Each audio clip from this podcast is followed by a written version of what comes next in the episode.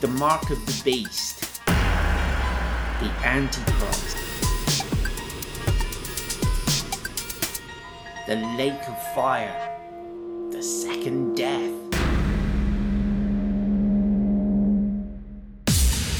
These are images that flooded my adolescent mind, alongside real life stories of pastors in Soviet prisons and mental institutions. This was all alongside the ever present possibility of a nuclear holocaust. Fast forward to today, we have Russian hackers, disinformation campaigns, fake news, conspiracy theories, and to top it all, a global pandemic. Surely the stage is set. I'm Paul White, and this is Apocalypse, the Book of Revelation. Join me and my special guest and friend Pete Milner as we explore what God might be saying through this incredible book to us today. Hi, everyone, and welcome to another Sauntering podcast with Paul White and my great friend Pete Milner. We're here journeying through the book of Revelation, and we come to chapter 16 today. So let us pray. Holy Spirit, please speak to us today as we look at your word and let it live to us and let it shape us and change our hearts in Jesus' name. Amen. Amen. So we have a helicopter passing over, but we can carry on. So let me read. Then I heard a loud voice from the temple telling the seven angels, Go and pour out on the earth the seven bowls of the wrath of God. So the first angel went and poured out his bowl on the earth, and harmful and painful sores came upon the people who bore the mark of the beast and worshipped his image. The second angel poured out his bowl into the sea, and it became like the blood of a corpse, and every living thing died that was in the sea. The third angel poured out his bowl into the rivers and the springs of water, and they became blood. And I heard the angel in charge of the waters say, Just are you, O Holy One, who is and who was, for you brought these judgments. For they have shed the blood of saints and prophets, and you have given them blood to drink. It is what they deserve. And I hmm. heard the altar saying, Yes, Lord, the Almighty, yes, Lord God, the Almighty, true and just are your judgments. Let's pause there, Pete. Okay. So out they come from the tabernacle, and again we've got more furniture and things in heaven, haven't we? We've got a tabernacle, we've got a temple, we've got an altar, and as we said before, you know the earthly things are only copies. That's what the writer of Yeah. Hebrews tells us most clearly. That priests and kings and altars and stuff these are temporary earthly representations Yeah. of things which in heaven are always and eternal and the altar seems to have a voice But we saw, didn't we, the altar? there was some under the altar weren't there and it was the souls of the people who'd been martyred for their faith, or Yes. the witnesses who died for their that's faith. right so there's a voice And they were crying out, saying, "How long, O God, Hmm. before you avenge the blood of the martyrs?" Was weren't they? yes And so, is this really their moment? Do you think? the fulfillment of it. I think perhaps because what they're what we're seeing is the the end of the wrath of God, where where all of the world is is sort of either opting for Jesus and experiencing redemption and Yeah. salvation, or they're going to be destroyed in in this sort of outpouring of wrath in that sense. Huh. And so maybe this is the time, and that's why we're sort of hearing from them again. Right. It's their moment. yeah, But again, these these judgments follow a very similar pattern. So, I don't know if you remember the trumpets from chapter eight. The first one is poured out on the earth and its inhabitants. The second one is poured out on the sea with blood and all that live in the sea. The third is on the springs and rivers of water. This is the same pattern repeated. So Yeah. the fourth one will be um, dark, sunstruck, cosmic interruptions of, of heavenly signs in the heavens and stuff. because we've had the seven seals brought judgments, didn't they? Yep. So every time the lamb cracked open another seal, another judgment came. And then the seven trumpets. Yes.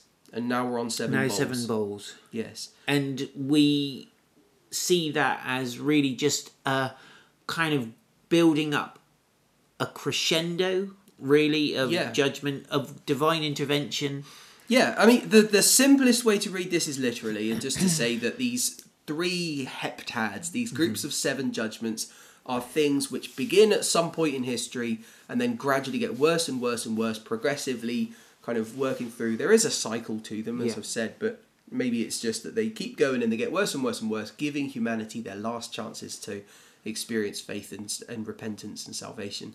Um, there is another way in which you can look at them as almost recapitulations and and that's the the sort of combination of it being signs in the heaven and um, you know historical data of here on earth you could look at it much more figuratively as if they were seven single things that happened um, to sort of represent the wrath of God in that way I, I don't know I, I, don't, I don't know why there would be three sets of them if No. it wasn't three sets of events Yeah. I, I can't quite get there but that's what some people but these say. are pretty grim aren't they and it it has been i i know there have been kind of attempts to sort of link or make parallels between the plagues that fell prior to the exodus of the Israelite Yeah, nation. yeah, the coming ten- out of 10 plagues of Egypt. Yep, of course there was ten of those, and some of them were similar. The Yes. sea turned to blood and so on. painful and, sores yeah, and and flies and horrible creatures everywhere. Yeah, frogs and stuff. Um, but whatever, it's really interesting because the verse 5 there is very explicit. Mm-hmm. And I heard the angel in charge of the war to say, Just are you, O Holy One, who is and who was, for you brought these judgments. yes, these are not accidents and incidental. No, this is not the gradual wearing out of the cosmos and kind of natural environmental disasters. No, this, this- is something that God has actually sent, isn't Yes, this is something he is perpetrating for his own glory to avenge the blood of the martyrs and to fulfill his wrath on, on the earth and bring the just deserts to everybody.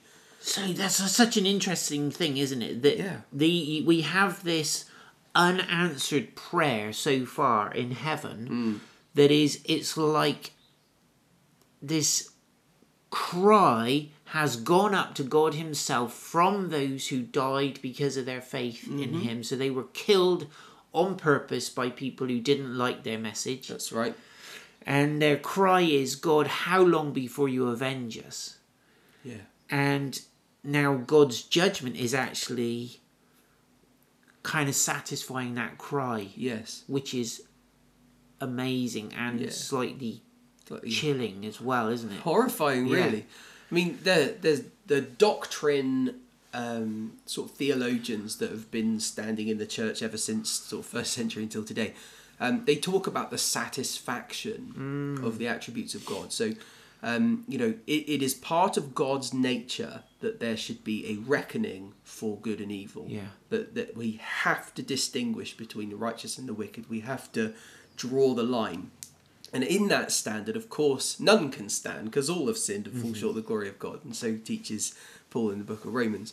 So, what we have to have is a way for us to be sinful, wicked, bad, etc., but not fall subject to that same need to satisfy the wrath of God. And of course, God does it by sending Jesus to take the wrath for us. But for all those who will not come to Jesus and will not come to the Father through Jesus and will not accept the offer, there is still this unpaid debt which is out there, this satisfaction. God must have satisfaction of this unmet kind of need to It's- avenge and to, um, Yeah. to reckon. so It's really interesting, and it is to do with justice, isn't it? It's Yeah. not vindictiveness. It's not just being horrible for the sake of it. No. No, like "Ah, grr, we should have our pound of flesh because of what happened to us. This is an appeal to the God of justice, isn't it? Yes. Yeah. Uh, uh, but it is hard for people, isn't Yeah. it? Because you know we would much rather kind of see God as as solving this stuff in a sort of cosmic way and then for us to get off scot free. And Mm. of course, it's nicer to look at God as somebody who saves instead of someone who punishes. Yeah. And there is a tendency in the West for us to sort of write those aspects out of the character of God and just say, ah, whatever the wrathy kind of stuff like Noah's Ark and, you know, killing them in the wilderness or, you know, destroying the nation with Nebuchadnezzar or these cosmic unfoldings Yeah. of, of earth shattering judgment. You know, it's easier to write them out Yeah. and many thereby have shipwrecked their faith. I'm afraid. because Yes, they just no, I believe think that you're right, God's Pete. just so sympathetic that He's just put all this away, and it's like, well, no, He hasn't. Perilous course to embark on, isn't it? yeah, Yeah. well, absolutely, because it, it makes little of something which is an eternal aspect of the character and nature of God. Yeah. So there must be a testimony to that. Wow. I was looking at James Always a risk. this morning, and I hope he you like said, repentance. Yeah, he said, "Not many of you should presume to be teachers." Because we know that those who are Because- teachers will be just judged more severely. Yeah. And even as we kind of line ourselves up to talk about this stuff in a mm-hmm. public space like Yeah. we are right now, there's some fearful, awesome responsibility on us, isn't there? Absolutely. To not kind of edit out the bits of God that we think are unpalatable Yeah. and not desirable for people of the 21st century yes. in Northern Europe or wherever else people are listening. and, and not to make confident assertions about stuff that we neither know nor Yes. understand. And Because we have to come to it in humility to say, do you know what? The, the jury is out still. Yeah. You know, we don't know for sure what this will definitely mean. And, you know, it's from that place that I'm always slightly suspicious of people who sound ever so sure about Yeah. all this stuff as if it was ever so simple because it just isn't. And I think both of us have been reading these scriptures for many, many years now. Yeah. With uh, when I read it, I feel like I've got this massive question mark over my head, Mm. just like um, and to you know, kind of Yes. step into the arena is a sort of awesome thing, really. Yeah. Um, verse 8, he says, The fourth angel poured out his bowl on the sun, and it was allowed to scorch people with fire. I mean, that is such a mind blowing mm. idea. And, and I didn't, yeah, I mean, we can talk about it, obviously. The fourth angel poured out his bowl on the sun, and it was allowed to scorch people with fire. They were scorched by the fierce heat, and they cursed the name of God who had power over these plagues. Mm-hmm. They did not repent and give him glory. So f- uh, yeah, uh, go on. Can I stop you Yeah, there? just So do it. This is the the final one of the four that always repeats. So you've got the earth and the inhabitants, the sea with blood and stuff, then the ri- springs and rivers as number three, and then the the sun striking, or, or you know, sometimes darkness, sometimes a, an explosion Right. of some sort. Yeah. But I do feel that there is a need within us to make sense of this in a very physical way. So people will look at this and say, "Ah, yes, I know what this must be. It's a solar flare, flare, or a supernova or Yeah, something. some kind of physical thing that is understood." Cosmological event. Yeah. And I always think that like I'd like to not just stop there and, and try and explain it away as a physical um, reality, but to make sure that the most important thing I take away from it is that God is the Lord over all these things. Yeah. He's doing it on purpose at the appointed time. Yep. And it is an invitation Yes. to either repent or perish. And tragically, I mean, gosh, they they cursed God Yes. because they realized that he was the originator of these plagues. He's the source of them. They cursed the name of God, Mm-hmm. who had power over these plagues. They did not repent and give him glory. And I just, to, to me, that's the most bewildering thing imaginable. That somebody could recognize that God is doing this, but actually still not think, I better repent. Because any minute I've now, seen it. I'm going to be face to face with this God. Yeah. I've seen it. I've seen it in people. They are that determined, even if God is there when they die, to look him in the eye and say, No way, how dare you, I will never. And those people Yes. are alive right now. There's some very famous comedians who aren't funny, in my opinion, who have taken that line. I have exactly that plan, And don't I they? just think, man, how foolish and arrogant you are. But But th- but that is the arrogance of man, isn't it? To Yeah. to imagine that we would be able to use our insolence and our pride to wound God. You know, what a futility. You know, it would be like a little gnat deciding in his heart to move Mount Everest by headbutting it. Yeah. yeah That's not a good idea. Good You're going to break Yeah. before that mountain will. Yeah. So, verse 10, it says, The fifth angel poured out his bowl on the throne of the beast. Hmm. Nice. We're Hmm. Thank glad you. about that. Yeah, good and job. its kingdom was plunged into darkness. People gnawed their tongues in anguish and cursed the God of heaven for their pain and sores. They did not repent of their deeds. Wow. We, I think we're very happy to see the beast's throne getting. Plunged into darkness. Yep. And again, let's not make this just an eclipse because, you know, by limiting it to this physical reality, which we do understand, it's like, well, an eclipse only happens for a certain part of the world for a very brief time. Yes. And most of the time, people are trying to take pictures of it rather than chew their tongues Yes, in anguish. this is So something else. We're it? not talking about a, a, just an eclipse event, are we? We're talking about some horrendous kind of global catastrophe Yeah. of a, of a supernatural, God ordained kind of origin. Yep. And his kingdom, the beast's kingdom, is a spiritual kingdom, isn't it? It's Yes. a it's a spiritual um, tyranny that he's the king of. He's the head of. Verse twelve: The sixth angel poured out his bowl on the great river Euphrates, and its water was dried up to prepare the way for the kings from the east. And I saw coming out of the mouth of the dragon, and out of the mouth of the beast, and out of the mouth of the false prophets, three unclean spirits like frogs.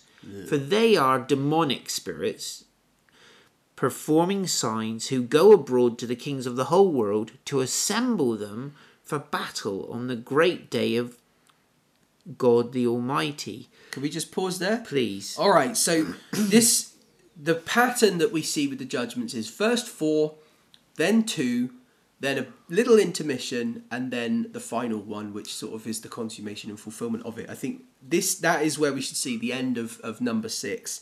So this this horrible, demonic, supernatural kind of um, plan um, is sort of unfurled like a battle plan, isn't it? So that we've mentioned already the the Valley of Jehoshaphat and the, Yeah. the sort of place where you attack Jerusalem from. Yeah. Again, it's like if the Euphrates is dried over, is dried up, then you can cross and, and come from the east to attack Jerusalem.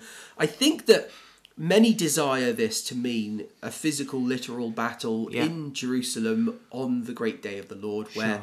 in Jerusalem shall be perhaps the last vestiges of the church and, and you know the last people clinging on to the word of God and the truthful testimony of Jesus. And what what is imagined is a real battle from the the angry global forces of, of unrepentant, you know, beast following um, satanic people who are going to charge in from the east in that way. And that is the picture that we're Yeah. being presented with, isn't Yeah. it? But like the sort of darkening of the sun and pre- which provides anguish to the people, it's like, I think to limit it only to a single sort of future historical event is to I think possibly drain out some of the power of it because it mm-hmm. makes it it makes this text affect nothing except in connection with our suspected anticipation of, of who might be involved and what they might be trying to do. so what you're saying, Pete, is that that way of looking at it really limits it to one geographical kind of location, one arena, yeah. and for anyone not really close to that, it's hard to kind of really understand what's going on. In a way, I, I I think it's difficult to escape the sense in which this is a future real historical Yeah. event that we'll see one day. But this is an apocalyptic text. It's Yeah. meant to make you feel like you're at the cusp of history, almost at the end. Every generation of Christians, from the first to the twenty-first, felt like they were on the cusp of history at Sure. the end of the. It can't get worse than this. You know, it can't become more real than it is now. It can't become more urgent. But every generation, it's like suddenly, like, wow. you know, I'm glad that's over Yeah. you know, time for something different, and then you know we get our own moment of goodness me, you know, this, This must be the mark of the yeah. beast. This must be the Yeah. invasion of Israel of the end. You know, this must be the our desire to decode history Yeah. in these terms sometimes robs us of a chance of making a good judgment about what is actually going What on. is this for me now? Yeah. What, where am I in this story Yeah. today? We can become so obsessed over it that we think- end up missing stuff. I think the interesting thing is that the the horrible trio of um, the dragon, the beast, and the false prophet, or the yeah, uh, they have they sort of spew out these demonic spirits that then go around performing signs, and I think we surely must anticipate a period of demonic supernatural manifestation and signs and so on that are quite convincing and compelling. But what they're doing is assembling these kings and sort of i don't know somehow drawing them out to a place of confrontation with the lord himself. So it's almost like every kingdom that aspires to be great but does not acknowledge you know hasn't yielded to the rule of jesus there's going to be a kind of reckoning with these people in authority Yeah. at some point. Yeah, I think that that's right. Um, this this horrible kind of gross image is one that sort of shines a light on a present reality as well as possibly a future one, because in all across the Bible there's this great tension where the worship of idols and and non god things is is approached in two different ways. One is to say that this is a hilariously silly Yeah. nonsense. But cut down a tree from Really? the forest, make it into a shape of a thing, and then Yeah. say this made me. That is dumb, isn't it? Yeah, There's no merits to it.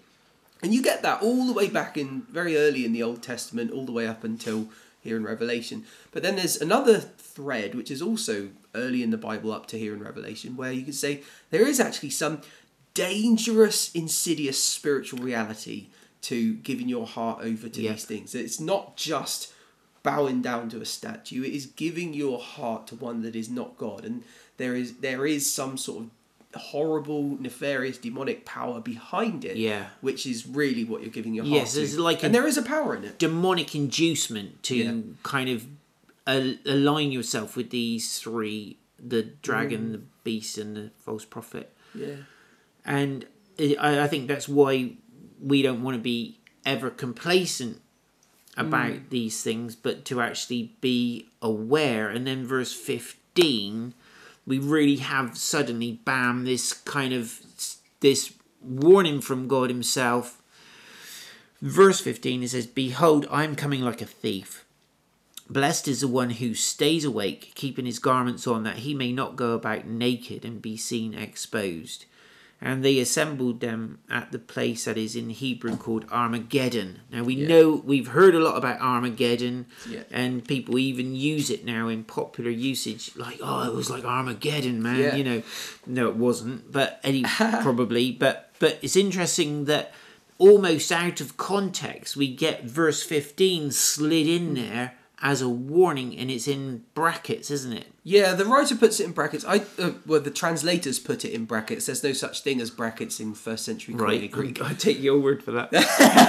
Thanks. So it's not my word; it's the word of people who know much Yeah. more about it than me. But it's that same pattern. You've got four, then you've got two, then you've got an intermission or an interruption, Mm-hmm. And then you've got the final outpouring of the final thing. Yeah. And in in the previous two cases, in the seals and in the trumpets, the intermission was very long and included great and wondrous signs in heaven and all sorts of other visions that sort of captured our attention. And then he gets on the seventh one, and we're like, oh, oh, forgot they hadn't finished. yes. Here Whereas here, the gap is tiny. It's Yeah. just enough for him to say, I am coming soon, get ready. And then that's it. That's the intermission over. But that's exactly the words of Jesus, isn't it? He Yes. says, you know, if, if a man knew what time the thief was coming, he'd make sure he'd Be ready, was yeah. ready. He'd be up and he'd have his baseball bat in his hand, ready to cosh the Bonk guy. him on the head, yeah. um, but he's Whereas he's coming like a thief and you won't know. but even in the middle of these unfolding plagues, Yes. there's still an element of unexpectedness about the Lord's return. Yes, absolutely. And that is why it's so hard for me to see this as just a literal playbook from page one to page whatever, to, you know, as a linear timeline which is so obvious. Because if Yeah. it was, then it'd be impossible for him to come like a thief. Because it'd be plainly obvious, not just This to Christians. now. Yeah. Yeah. But if it all starts happening in such an amazingly obvious way, Yeah. then surely I, I know you know there's no limit to the kind of self deception that humans are capable of sometimes. But surely someone's going to pick up this book and be like, oh, well, I know the timeline then. I know exactly when Jesus is going to come, and I'm going to plan to repent right at the end. Yeah. And, and give him glory and whatever he wants then, and I'll have a good old time of sinning right up until that point. Hmm. And that's exactly what Jesus says it will be impossible. Don't to do. do it, yeah. Don't, Don't try and count on that. that. Don't Yeah. try and think that this is all some straightforward countdown clock that you will be well aware of ahead of time that you'll have this many opportunities to sort of lay back and wait and be smug while you sort of everything happens the way you know it will happen Yeah. he's he's coming like a thief Wow. And that means that there will be those who are caught naked and exposed. They aren't dressed in. They aren't dressed ready. yeah they haven't got oil in their lamps Yeah, and sadly, I think there might be a few churchgoers who also show up on that list of people who are caught thinking, "Oh boy, no. yeah." Um, verse sixteen, and they assembled them at the place that in Hebrew is called Armageddon. What do we know about Armageddon, Pete? Um. Well, the the Megiddo bit is is a place Megiddo, and you can kind of look on a bit of Bible software or something and, and find all the rela- all the places in it. Basically, it was a valley Yeah. that kind of ran in towards Jerusalem through the hill country, and it is a plainly obvious kind of place leading up to Jerusalem. It's flat. So it's the same one as the Valley of Jehoshaphat. Yes, essentially. I mean, Valley- they're, they're in the neighbourhood anyway. Valley of Jezreel is that? I think that that is the s- that is adjoining. Okay. So the valleys come in between the sort of big promontory kind of hill features Yeah. in the country, and in Israel's very hilly. It's not full of the very large mountain ranges, but it's full of sort of rocky hills that are kind of make it impossible to kind of travel at great speed. Whereas there are these valleys that sort of run through the the geography of the place, and you know the the Vale of Megiddo, the the Armageddon is one place. You know, it's a it's a geographical place, and it's a place where Israel's been attacked many times before. You know, Sennacherib, um, king of Assyria, does it and attacks um, Jerusalem, but then his his his army is struck by the angel of the Lord, and and they give up before they take it. But then Nebuchadnezzar comes down through that same place and does overthrow Jerusalem and destroys it. Um, it comes up again in the conquests of the Greek armies that, that take over the same place, the Romans. Um, it, it's it's just the channel of attack. Okay. And it's a place of, of cursing and consternation as well as being a very sort of quite fertile, readily available place. Right. But yeah, it's it's a real geographic feature like Yep. the Euphrates, like the Valley of Jehoshaphat. But again, it's like, is it only supposed to mean that exact geographic place? I wonder. Yeah. But whatever's going on there, the demonic spirits that come from the horrible threesome hmm. are enticing the leaders to gather in that place, Yeah. the kings, the people who've dominated the global scene. Yeah. Verse 17 The seventh angel poured out his bowl into the air, and a hmm. loud voice came out of the temple from the throne saying, It is done. And there were flashes of lightning, rumblings, peals of thunder, and a great earthquake, such as there had never been since man was on the earth. So great was it, was that earthquake. The great city was split into three parts, and the cities of the nations fell. And God remembered Babylon the Great to make her drain the cup of the wine of the fury of his wrath. And every island fled away, and no mountains were to be found. And great hailstones, about one hundred pounds each, fell from heaven on people, and they cursed God for the plague of the hail, because the plague was so severe. Now, Petey's little scientific type favouring mind suggests that if an earthquake was so bad that every island was submerged and every mountain flattened, that surely, if it literally happened, would be a complete global um, destruction. You Yeah. know, th- there's no way that anyone could survive the literal unfolding of this Right. exact precise thing written in the way that it is. So Sure. I, I I'm hesitant to think that that's what it is. However, this might be the very last thing ever.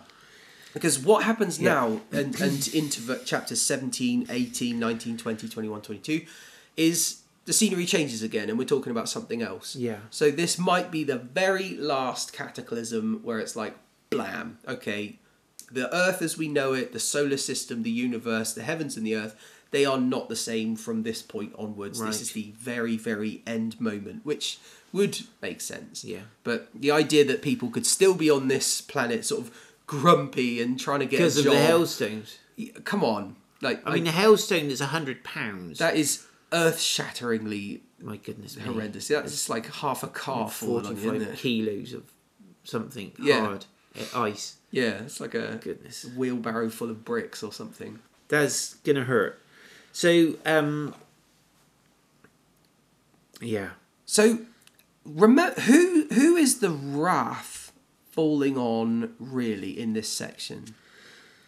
Who's God remembering?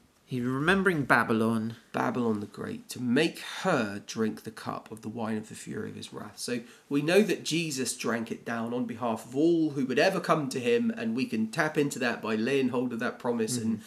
you know repenting and believing in him.